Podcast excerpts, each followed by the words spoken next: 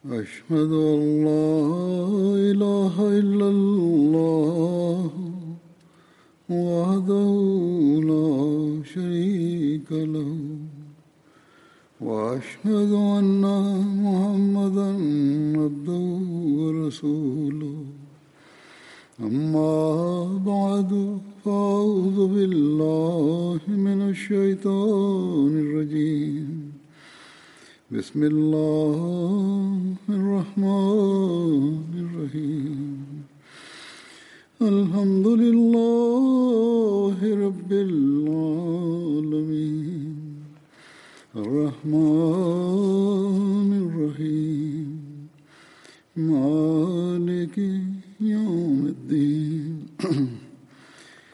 إياك نعبد وإياك نستعين اهدنا الصراط المستقيم صراط الذين أنعمت عليهم غير المغضوب عليهم ولا الضالين.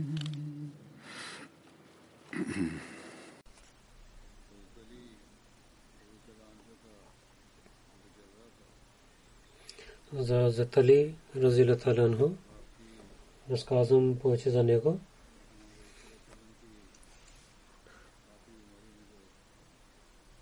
Когато пророк саллаллаху алейхи ва саллям на последния болест, както служи на него, така разказва за него,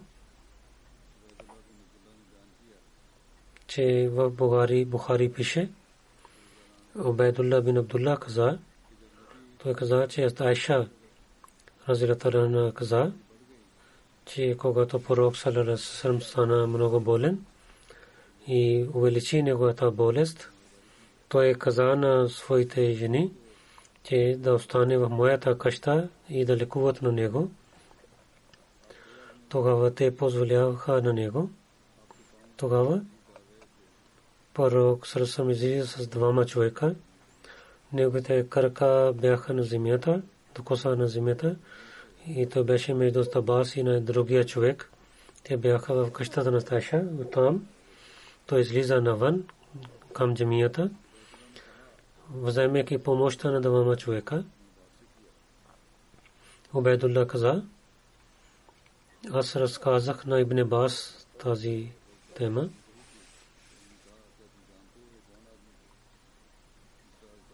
Който Айша каза, той каза, че кои бяха тези хора, за които Айша зови. Аз казах, един човек беше с Абас и другия човек беше, той каза, то Али бин Аби Талиб беше. Хазрат Абдулла бин Абас каза, че Хазрат Али бин Аби Талиб от пророка саллаллаху алейхи ва саллям, когато беше болен, когато почина, излиза навън, хората питали, о Абу Хасан, днес сутрин пророк саллаллаху как беше? Той каза, алхамдулилла, днес сутрин той беше добре.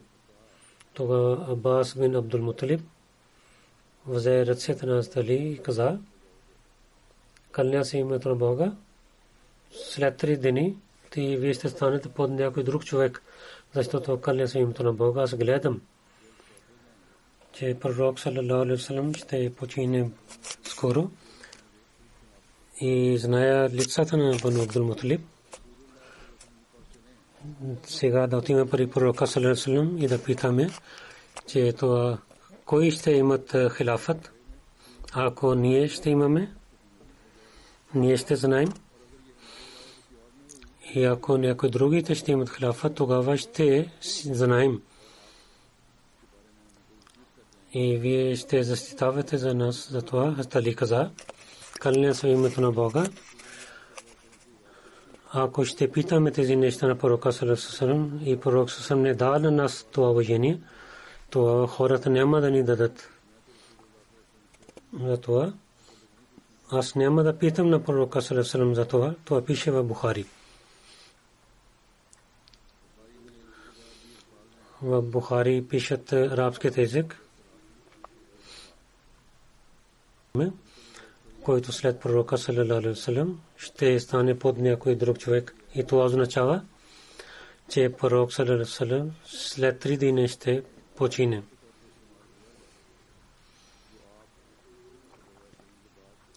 Хазрат Амир каза, че пророк саллалаху алейхи ва саллям след смъртта му, пророк саллалаху алейхи ва саллям, хазрат Али, хазрат Фазл и хазрат Усама бин Заид се капиха и тези хора ви сложиха в гроба. И в една традиция пише, че хазрат Абдурахман бин Ауф също участва в тази работа. Хазрат Али разказва за Али, различни традиции има, пишат.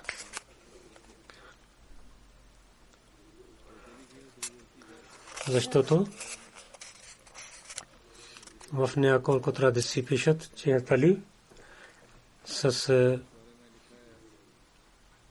веднага правил бейт за Абу Бакър и някои пишат против това. Хазрат Абу Саид Худри каза, че муаджирин и ансарите правиха бейт на Абу Бакър.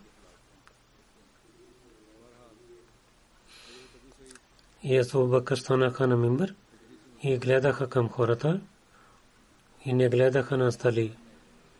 Абу Бакър за Али каза, ансарите отидоха и докараха на Али. Абу Бакър каза,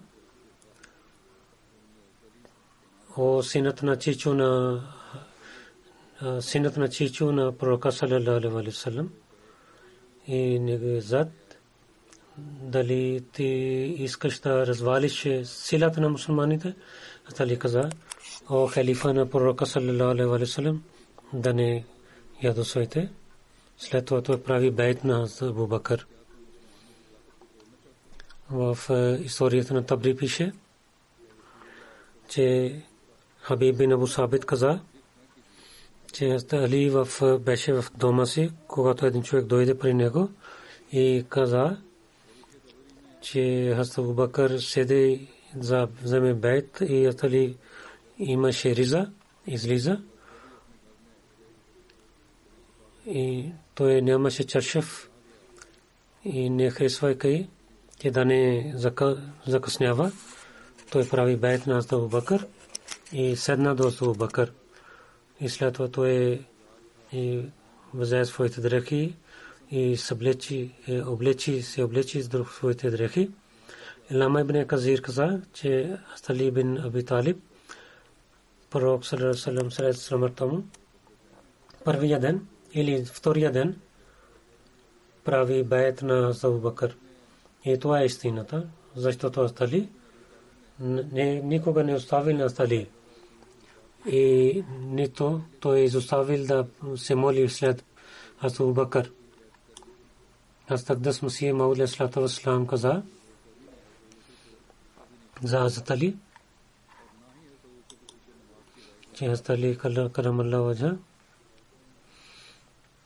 и в началото не правил бейт на Абу Бакър, но отивайки в дома не знаем какво мисли, че без чалма с и така отиде за да прави бейт. Може би той има в сърцето, че това е един грях, затова той побързал, те не взел чалмата си и не взел всичките дрехи и бързо отиде. В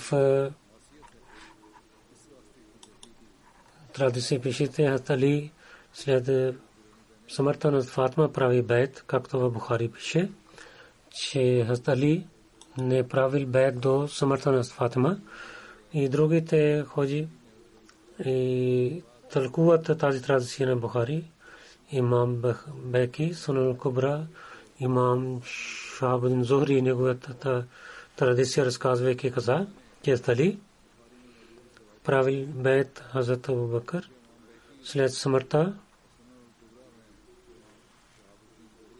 не правил до смъртта на Фатима, пише, това преведа има. Думите на Мамзори, че стали на байта на Хазрат Абу Бакър, до смъртта на Фатима разилата не правил, това не са ясните думи. И Абу Саид Худри, традицията на Абу Саид Худри,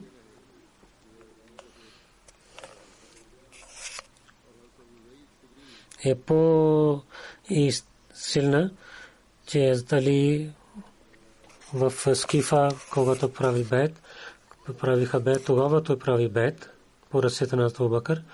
Някой ходжа, така пишат за тази традиция в Бухари, че той е втори път той правил бед. Тези опитни хора може би знаят, че Бухари, че имаше нещо, че да дадем името на второ име на бейт на Затали. Не е правилно, че всички традиции писани в Бухари са правилни. Доктор Али Мохамед Сараби в книгата си, книгата на живота на пророка Мохамед саллаллаху алейхи ва саллям, за Али пише, че Ама ибн Касир и другите опитни хора, Али след 6 месеца, когато Фатима почина, прави своя бед. И отново той прави бед. Първо той правил бед, но след смъртта на Фатима пак той отново прави бед. Ама ибн Касир пише, когато Фатима почина, Али мислил, че с Абу Бакър отново да прави своя бед. Хазрат Мусий Маудъ алейхи салам в своята книга Сирул Халафа пише на урду език, така има превод. Ако не сте знаем, че Сидик Акбар беше онези хора, за който той разказва, хората обвиняват за Абу Бакър Сидик и мислят, че Али трябва да стане халиф по това време. Обяснявайки тази точка, той каза, че ако ще мислим, че Сидик Акбар беше от тези хора, които гледаха светския живот и искаха светския живот, и той беше не на правилен път, тогава ние ще знаем, трябва да казваме, че лъвът на Бога Али също беше наузмила, беше лицемер. Той не се обръщаше към Бога, той гледаше към съветския живот. И затова той не изоставил на неверниците и казват за Абу Бакър. Те много строги думи използват, но той стана така, че не е тук, не е там. До 30 години той е правил такия.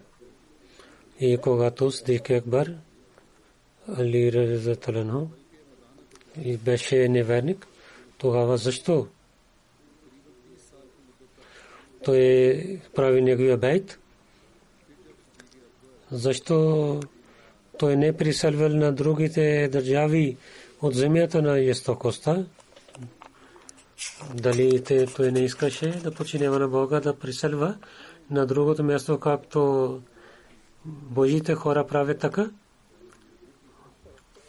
как той показвал, имаше той сила, когато той гледал, че баща му не направил път и излиза от правия път и гледа, че неговия народ се наведа пред идолите и те не се наведат път пред великия Бог, без страх, имайки и той се обръща от тях, те бяха хвалени в огъня, той не е правил такива.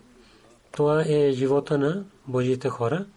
Те нямат страх от събията и те мислят, че такива не е правилният път. Ако малко че вършат такава работа, тогава се обръщайки към Бога, търсят прошка. Ние се очудваме, че Али разияллаху таала, знаейки това, че Сидик и Фарук не бяха на правия път, защо той прави техния бед? Али живееше с тях дълго време и с преданността той подчиняваше на двамата, и нито той показал слабостта, и нито се отказвал от тях, и нито на другите начини, и нито неговата вяра спира на него да починява на тях, че той е технията неверници, неверни и техните жестоки той знаеше. И той нямаше затворена врата и нямаше някакъв други неща пред него, нито той беше пленник от такава. Беше за него важно, че той да приселва в другото место в Арабия.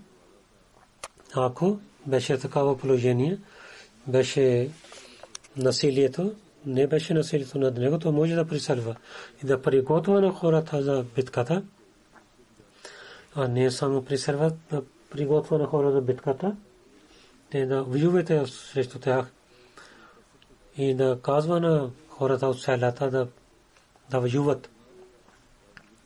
И след това да воюва с тези хора, които отказват исляма. Мусалман Казаб бяха 100 хиляди хора до мусалманата и до можаха да помагат на Али. И той беше по-добрият човек за това. Защо той Али и не починява на деветите, на първите 9 халифи? Той седна, той не стана като муджахидин. Какво беше заради това, че въпреки той имаше сила, той не воювал с тях? Той за битката и защо той не стана да води на хората към правия път? Дали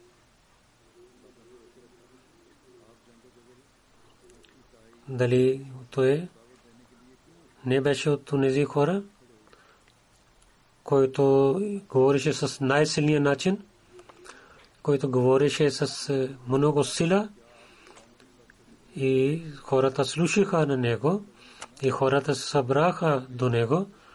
Само един час или по-малко време той може да събира на хората.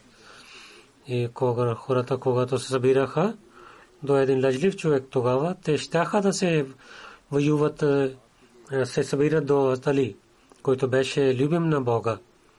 И то е чудо за нас, че той не само правил бед, а не само правил бед. Във всяка молитва на Абу Бакър и Умар, Шейхен, след тях се моли. И никога не отказва това. И нито се оплаква с тях. Той участва в техните комисиите и с силата си и всичките си усилия помага на тях и никога не отказва от тях. Затова мислете, че това е знак за онези хора, които са неверници, и пак да мислете, че въпреки, че той знае, че Али починява на тези хора, които не бяха на правилния път, дали той Али каза за него, дали Али не знаеше това, че онези хора, които повават на Бога, въсе силен, те не се обръщат към съветските неща, дано те са изгарени с огня или ще бъдат убити. Затова обещание Масия алейхи салату ва салам с ясни думи каза: Али не отказва от първите 9 халифи, той правил техния бед. Иначе тези неща, които вие казвате за Али, че той не правил бед на Абу Бакър, че така няма величество за мястото на Али. За 3 халифи, как Али служил, преди него имаха 3 халифи, когато пророк саллаллаху алейхи ва саллям почина, И много хора отказваха от религията и с Медина също измамни си бяха. И имама много хора отидоха до Мусайлама Казаб, племе Бану Асад и те. И други много хора до Толеха се събираха.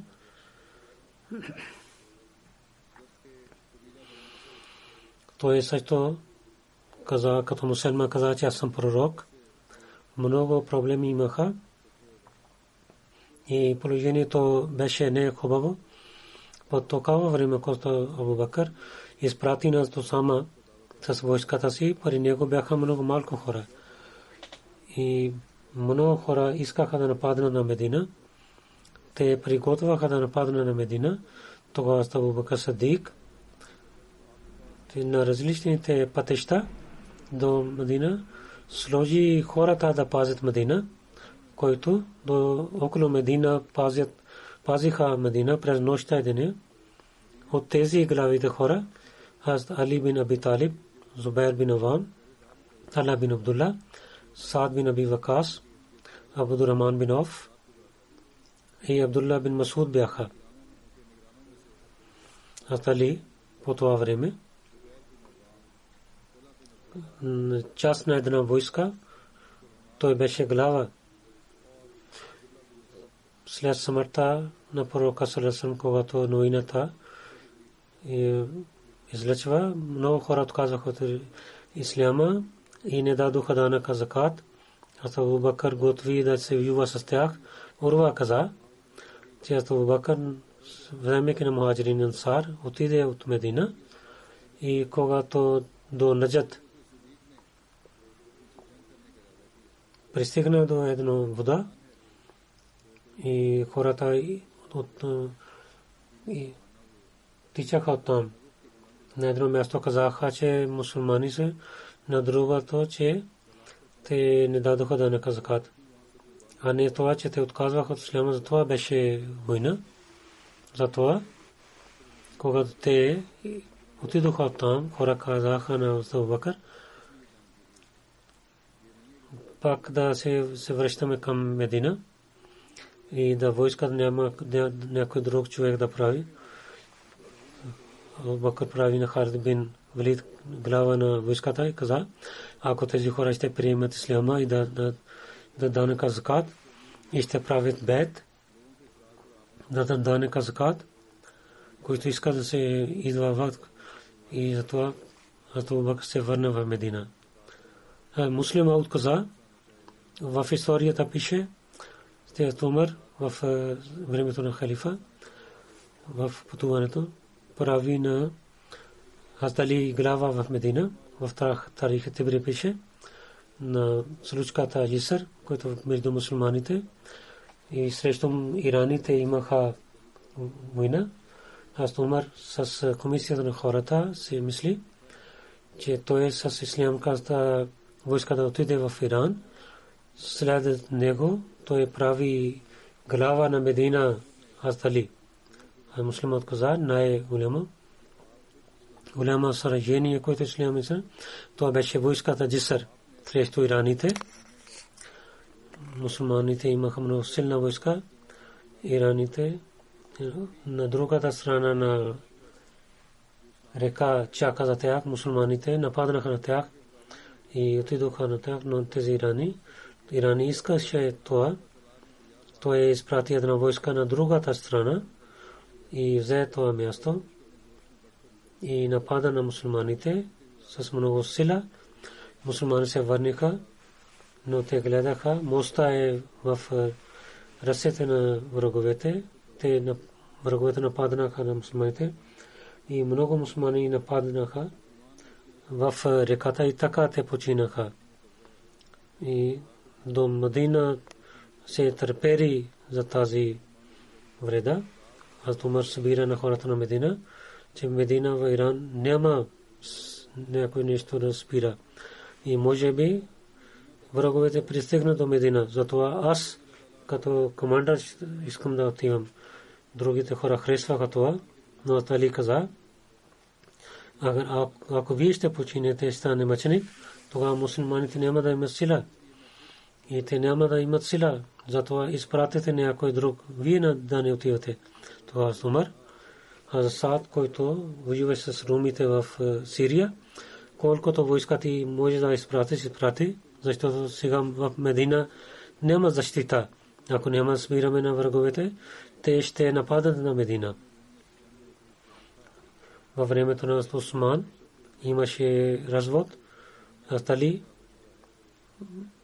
той посвети на халифа. Един път Осман питал него от държава, тази разногласия, как да решим този проблем. Астали с каза, че то е заради тези умали, който вие направихте. Осман каза, че аз гледах тези атрибути за умалите, които аз Умар гледал. Това не знаем защо хората не обръщат към тях.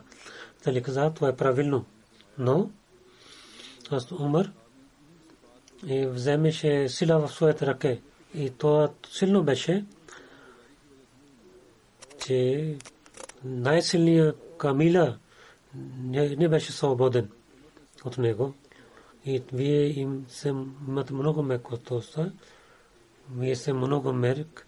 Вашите горнери правят това, каквото да искат. Хората мислят, че умал, каквото правят, че това е починението на халифа.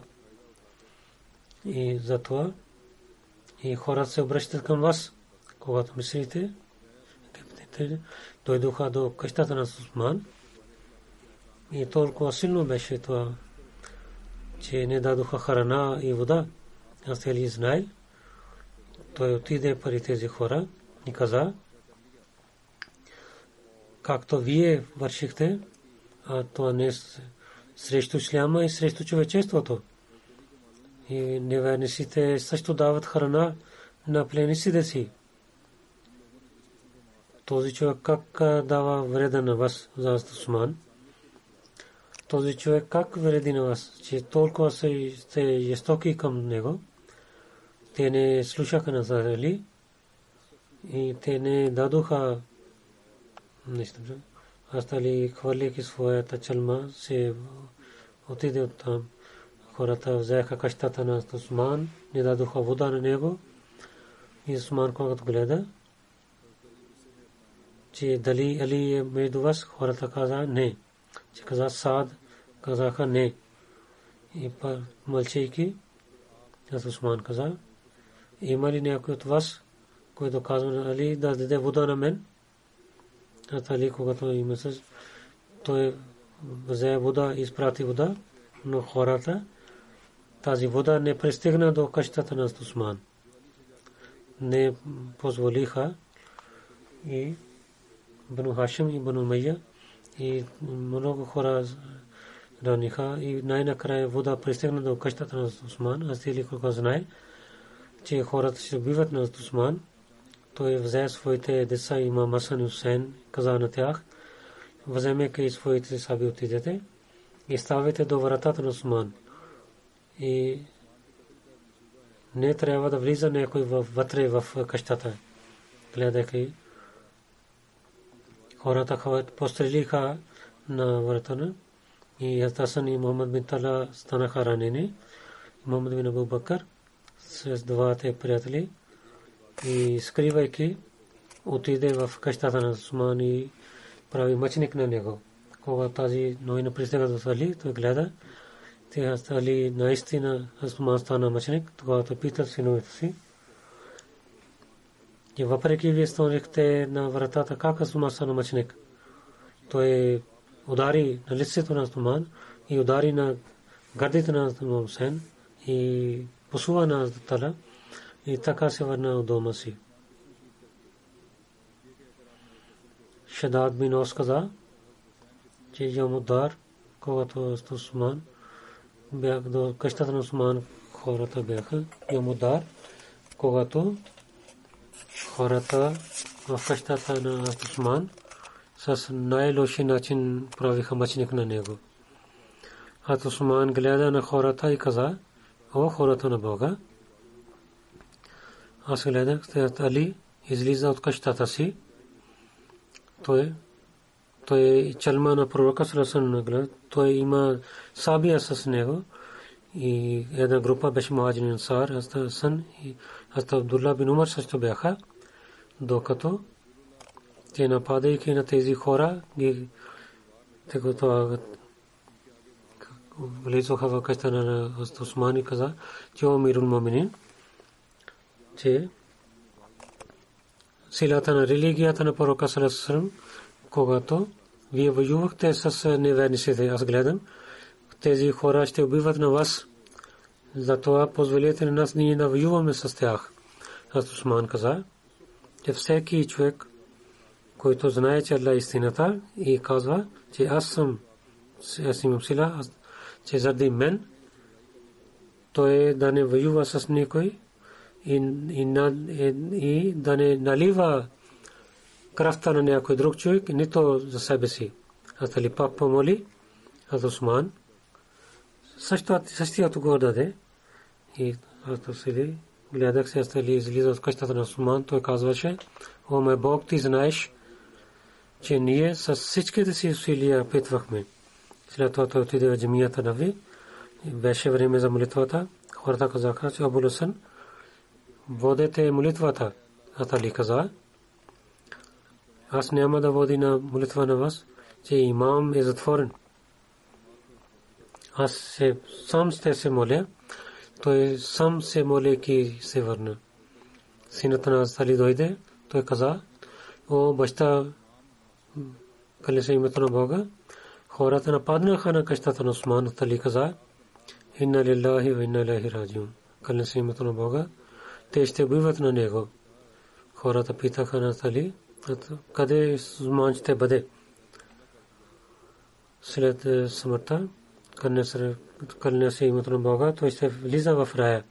Онези хора, които убиваха на него, Абу Хасан, тези хора къде ще отидат? Али каза: "Кълня се името на Бога в Ада." Три пъти той каза тези думи. Хората, когато около Медина стоиха, разказвайки тези положения, муслима от Разилатарно каза, че хората в Египет отидоха за Али извън Медина. Той водеше и стоеше пред къщата на Осман. Хората стоеха. Той отидоха при чест Осман разилатарно. Заради това положение той няма да стане халиф. Ние сме дошли, че се надяваме, че вие ще станете халиф.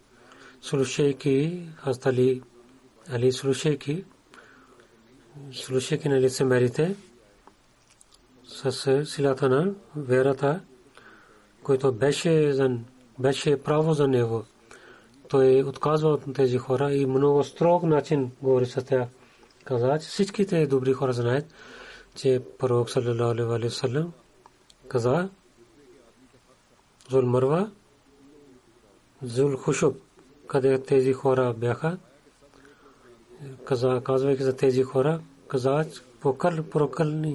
са прокълнати са тези хора, че се върнете от тук. Хората казаха: "Добре, ние ще се върнем." И така те се върнаха.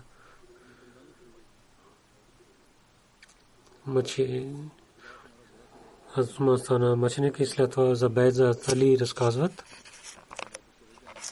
Преди един път аз разказах. Сега накратко ще разказвам тази случка.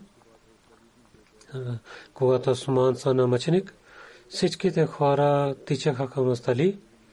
Последователи други хора бяха. Всичките казваха, че Али е амирул муъминин. Те дойдоха в неговата къща, казаха, че ние правим вашия бейт. Дайте своята ръка, защото вие имате право най-повече. Али каза, че това не е вашата работа. То е работата на последователи, които участваха в битката Бадър, за който хората на Бадър ще решават, той ще стане халиф. Тогава всичките хора отидоха при Али и казаха, че ние Не знаем, че някой друг има повече право да стане халиф. Дайте ръката си, вие искаме да правим вашия бед. Къде са Талха и Зубер? Най-право Талха прави бед. Саад прави бед на неговата ръка. Когато се изигра това, то отиде към джамията и стана на мимбър. Хазрат Талха беше първият човек, който отиде към Хазрат Али и прави неговия бед. И след това Зубер прави бед, неговия бед. И след това другите последователи правиха неговия бед. Хазрат Муслим Ауд разилата ланху, да, когато стана Усман, стана мъченик, както той разказва, то е така. Когато Усман стана мъченик, хората взеха имуществото от Бейтул Мал и казаха, че който ще воюва с нас, ще бъде убит. Не дадоха, позволяваха на хората да се събират. Както сега има 144 точка и така беше. Те бяха в Медина и около Медина и не позволяваха на хората да излязат от къщата си, като кърфю беше. Докато остали хората, на когото те обичаха, спираха на него също. И в Медината те имаше раздор. На друго място толкова те бяха жестоки. И за Усман, който беше най-великият човек, на когото пророк се много хвали, правейки мъченик, до те 3-4 дни позволяваха да погребат на него. Някои последователи през нощта погребиха на Усман. Ата Усман също станаха няколко роби бяха убити. Хвалиха техните тела пред кучета и в Медина. Позволяха на хората и последователите излязоха от Медина. 5 дни така минаха, че нямаше някоя глава в Медина. Те опитваха тези хора, че те да правят халиф на някой човек и както те искат да вършат. Но последователи не правиха така, че онези хора, които убиваха на Усман, те да правят някой халиф. Мусада отидоха при Тала, Зубер и Али, казаха те да стане халиф, но те отказваха. Когато те отказваха и мусулманите не правиха халиф, тези хора бяха жестоки с тях, защото мислиха, ако няма да има халиф, че срещу нас в исляма ще има хора, ще стават. Те казаха, че в 2 дни ще има халифа, по-добре, иначе Али, Тала и Зубер, на всичките големите хора ще убиваме. Тогава в хората Медина имаха страх, онези хора, които убиваха на Усман, и те какво ще вършат с нас и нашите жени и деца? Те отидаха и казаха, че вие да станете халиф, но той отказа и каза, че ако ще стана халиф, всичките хора ще казват, че аз убивах на Усман. И аз нямам сила да вземам тази тежест. Така и за Тала и Зубер казаха. И последователите, на които казаха да станат халиф, те отказваха. Всичките хора пак отидоха при Тали и казаха, както е възможно вие да станете халиф най-накрай. Казаха, че с това условие ще стана халиф. Всичките хора се събираха в джамията и да приемат на мен. Хора се събираха в джамията и те приеха на него. Но някои хора пак отказваха, докато няма наказание за убийците на Усман, няма да вземаме на никой халиф. Някой каза, че да не знаем съвета на другите хора, не стане да халиф. Но тези хора бяха много малко в брой. И така Хазрат Али каза, че аз съм халиф. Но резултат беше това, че в исляма започва да каза, че Али убива на Усман. Ако муслима отказа, ако другите атрибути няма да гледаме на Али до мен, в такаво положение той стана халиф. Има кураж и сила, че много трябва да хвалим на него, че той своето уважение и своето шестество срещу исляма не гледа на тях и възе тази тежест. Хазрат Муслим Ауд, след когато стана мъченик, каза другите случки. Един-две дни беше раздор, но когато сила отихна и тези хора, които биваха на Осман, те знаеха за резултат, имаха страх. И някои хора, те Мавия е много има силен, той ще вземе отмъщението. Те отидоха в Сирия и там започнаха да плачат, че Осман стана мъченик и никой не за касас. Някои хора отидоха до Айша и Зубер, че колко е стоко, че халифа е стана мъченик и мусулманите мълчат. Някои хора отидоха към Али, сега времето за проблемите и мусулманите няма да има сръв и да вземете бед. Те хора да нямат страх, да има мир. Тези последователи, които бяха в Медина, те също посветиха, че сега е по-добре, че вие да станете халиф. И така вие ще вземете севап и Бог ще се радва с вас. Когато всякъде хора казаха но на него, много пъти отказвайки, най-накрая той взе тази работа в ръце си, взе бед. Тази работа на Али беше много разумно. Ако той не имаше да вземе бед, тогава ислям имаше повече вреда, който имаше с битката на Али и Мавия. Това е резултат, който изважда муслима от разилателено. След това муслима каза, трябва да помним, че аз Талха и за Зубер казват, че те правиха бед, не правиха бед на Азат бед. Това не е правилният пример. Това беше, това правиха бед. Те не правиха така бед. А муслима отказа това.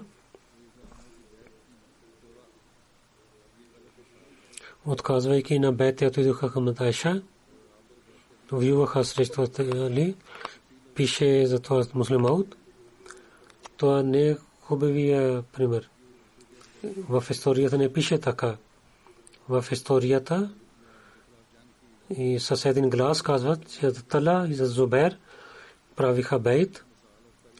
Това беше и не със съгласието.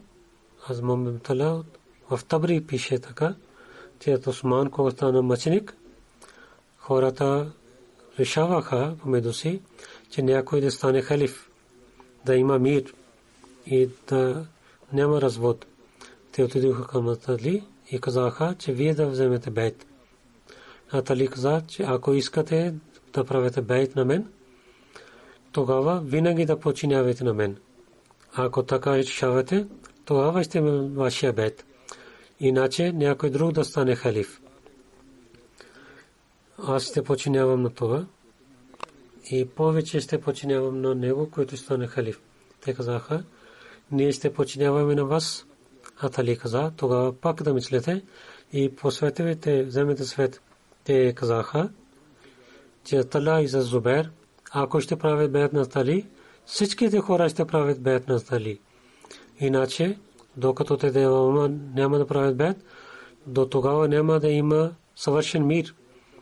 Тогава някои хора отидоха към Зубер и Малик Аштар с някои хора отидоха към Тала, че те вземеки сабите си, с сила казаха те да правят бед. Те станаха с сабите си, казаха, че ако правите бед, иначе ние ще убиваме намаз.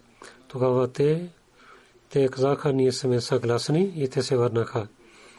Втория ден Али стана на мимбър и каза, че хората, че вчера вие съобщихте на мен и аз казах, че вие да мислите, дали вие помислихте за това, дали вие сте съгласни на моите условия, тогава вие трябва да починявате съвършено на мен. Пак те отидоха към Тала и Зубер и взеха на двама и в традициите пише, когато пристигнаха до Тала и каза той да прави бед, той отговори, вижте, аз съсила да правя бед. От сърцето си не правя бед. И така, когато хората отидоха към Зубер и казаха за бед, той същия отговор даде.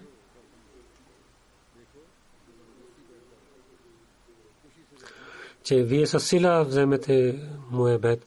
От сърцето не правя бед.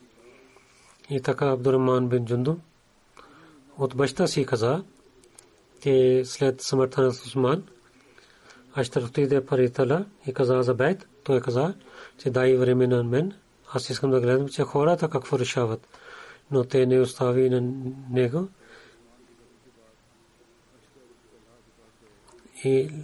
И вземайки на него и как да на агнето вземат, докараха на него. А муслимът каза, че пророк саллалаху алейхи ва саллям на неговия последовател аз Талха, когато беше разногласие, стана срещу Али, когато той знаел, че аз съм на грешка, той се върна от битката. Сега тази случка започва. Аз Талха, когато дойде в битката срещу, не прави бед. Той също разказва за това. Той дойде да воюва с него. Той също воюва срещу Али с силата. Когато той имаше разногласие, пак имаше битка. Но когато той разбрал, тогава той отиде от полето на битката, че Али е на правия път.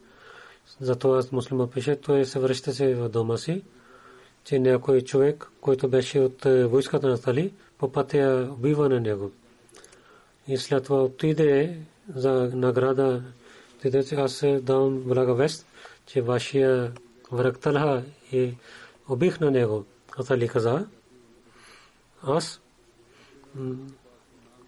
от пророка Сърсън давам блага вест на теб за Ада. Аз слушах на пророка Сърсън, че на Талха ще убива един човек, който ще влиза в Ада. В разказвайки тази случка, муслимът каза, Хаким каза, че Саур бин Мадза каза на мен, че в битката Джамал отидох до Талха, той беше до смъртта си, когато той беше ранен, той беше до смъртта си, да питаме, ти от коя група си? Аз казах, аз съм Амирул Моминин, Али, от неговата група. Той каза, да, дай ръката си, аз да правя бейт на твоята ръка. Той прави бейт на моята ръка и така той почина. Аз на Али каза цялата случка, той слушайки каза, че Аллаху Акбар. Че как стана истина думите на пророка, Бог така знае, че Талха да отива в рая, правейки с моя бейт. Той беше от 10 хора, които ще влизат в бед. Първо той прави бед с сила, но пред смъртта си, с сърцето си той прави бед. Той имаше добрина, беше добър човек. Бог беше обещани, той влиза в рая. Бог не искал, че така той да има смърт, че той да излиза от бед на халифа. Той имаше време и той прави бед за халифа. Тези случки ще продължават, иншалла Таала ще разказвам. Пак отново за Алджазайр, за Ахмадите и за Ахмади в Пакистан. Искам да ви казвам да се моля за тях. Нека Бог да пази на тях в Алджазайр. Има много строги нещата там. Силата. Има жалби срещу Ахмадите. В Пакистан също така има проблеми за Ахмадите. Нека Бог на всичките хора, които така срещу Ахмадият са, да наказва на тях. И скоро тези Ахмади да имат спокойствие и мир. Тези, които имат проблеми, да улеснява на тях. Но също искам да ви казвам, Ахмадите в Пакистан особено, както трябва да се обръщат към молитвите. Те не се обръщат към молитвите така. отново и с силата си да се обръщате към молитвите. Нека Бог да ни пази от тези проблеми и да обяснява за нас и истинският ислям със свобода да разпространява Пакистан и в качете на света да разпространяваме. След молитвите има джанази гайб. Първо джанази доктор Тахир Ахмед Рава Чауди Абдуразак Шахид, той беше негов син, беше амир в Нуабша. 4 декември той почина, беше 60 годишен със сърдечен удар. Той почина и на лилахи и на лехи раджиун. Той беше лекар. 95-та година той беше първия сърдечен удар. В Митри той отиде. Ал-Мехди болница той да служи. Той беше специалист. Всеки неделя той лекуваше на хората за очите. В Ал-Мехди болница, когато той имаше отпуск, той отиваше в Ал-Мехди хоспитал.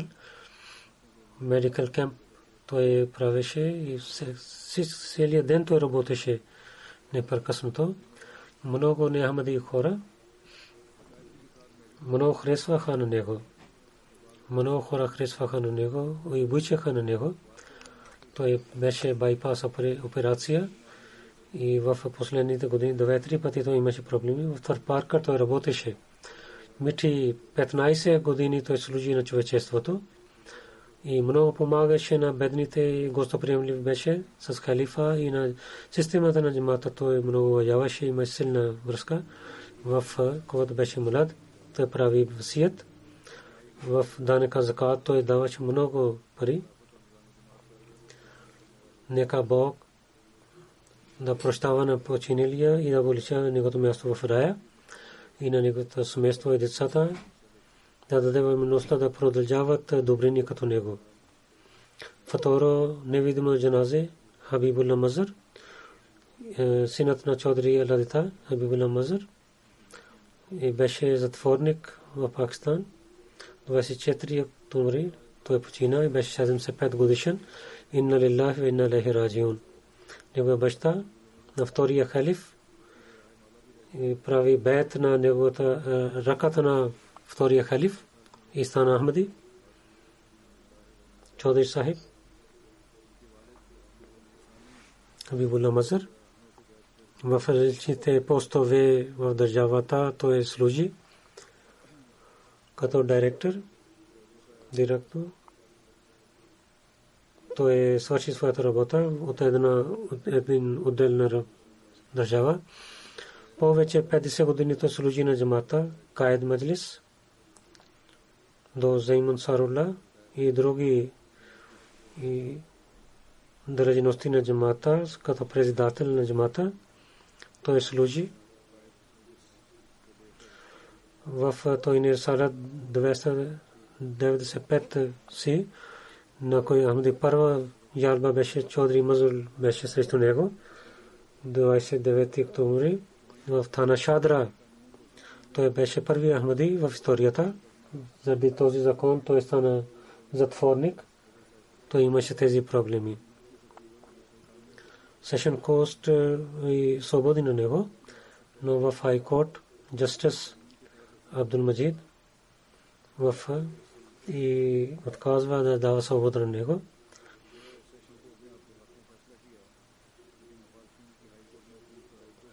Това, който както той прави усилия, те усилваха на английски и на урду, дадоха памфлети и много лоши думи използваха за него. Чаудри Хабибулла Сахиб имаше много кураж. По това време той беше много търпелив в затвора и така Бог прави за него, че след няколко месец той стана свободен. Той 5 молитви и таджуд молитва спазваше и подсветваше на своите деца да се молят. Много добър човек, самирен и с халифа имаше силна връзка. и петичните проповеди слушаше и на семейството си казваше, ставал всичките работи и седейки тук да слушате петичния проповед и всичките седнаха около него. Той беше муси и един девета той имаше васият. Той изостави след себе си жена си Рукайя бегам, 5 синове, една дъщеря той изостави. Един син Хасиб Ахмед е мроби сисла, мисионер и в Фазли Умар Фаундейшнто работи. Нека Бог да прощава на него и на неговите деца да продължават добрини като него. Следващата джаназа е господин Баширудин Ахмед, халифа Баширудин Ахмед, 31 ноември беше 86 годишен, почина и на лилахи на лехи раджиун. В Индия, Фирозпур, той се ражда. Той доктор Халифа Такиудин беше негов баща. Доктор Халифа Рашидудин, той беше негов внук. Доктор Баширудин Сахиб, Атомен Насир, който беше жена на първия жена на втория халиф, беше негов баща. Беше Хазрат Халифа Рашидудин Сахиб. За неговото Хазрат Масих Маud алейхи салам, за неговата жертва, за парите каза много хвали на него. Той беше от неговите потомство, участвува в работата с джамата и поканвайки на нехамедите в къщата си проповядваше. 98 година той се върна. Той живеше на различните места. След това той отиде в Суиден и там той имаше сърдечен удар, имаше лек. Пак той работи за джамата. Той беше секретар за проповед. Всяка година в годишно събрание в ЮК идваше с жена и децата си. Той изостави жена и 3 дъщери и 2 синове изостави след себе си. Неговата жена беше англичанка. Тя беше християнка, стана мусулманин, но тя носеше много хубава дреха и носеше хиджаб. И тя е много добра мусулманка. И учи религията исляма и починява исляма. Нека Бог да даде сила на неговата вера и неговото потомство да продължава добрини като него. Нека Бог да прощава на него. Следващия джаназе госпожа Амина Ахмед, Рафидин халифа Рафидин Ахмед и дъщеря беше жена на него. 19 октомври тя почина. Инна лилахи ва инна илайхи раджиун. Тя беше от Гяна. 1940 година тя беше се ражда и в едно семейство на Гяна. Тя беше студентка в Лондон. Тя прие Ахмадия джамаат. И така тия се умъжи с Арти Ахмед Сахиб, който синът на доктор Халифа Закирудин беше от потомство на Халифа Рашидудин Сахиб. Тия беше много хубава жена, помагаше на хората и беше гостоприемлива, спазваше молитвите си.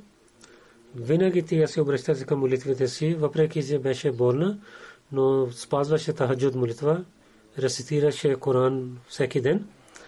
Тя беше, имаше рак и беше болна, но участваше във всяко годишно събрание. Много се молеше. С халифа имаше много силна връзка. Винаги, когато се срещна с мен, с смирението се среща се, помолеше за молитвите. Нека Бог да прощава на нея и на нейните деца, да даде възможността да имат с джамата силна връзка.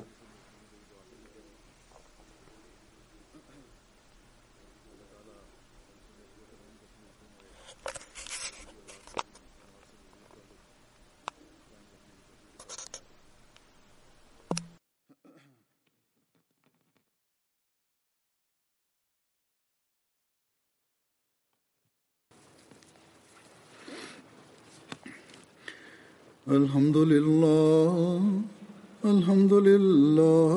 نحمده ونستعينه ونستغفره ونؤمن به ونتوكل عليه ونعوذ بالله من شرور أنفسنا ومن سيئات أعمالنا من يهده الله فلا مضل له ومن يضلله فلا هادي له ونشهد أن لا إله إلا الله ونشهد أن محمدا عبده ورسوله عباد الله رحمكم الله إن الله يأمر بالعدل والإحسان وإيتاء ذي القربى وينهى عن الفحشاء والمنكر والبغي يعظكم لعلكم تذكرون اذكروا الله يذكركم وادعوه يستجب لكم ولذكر الله أكبر.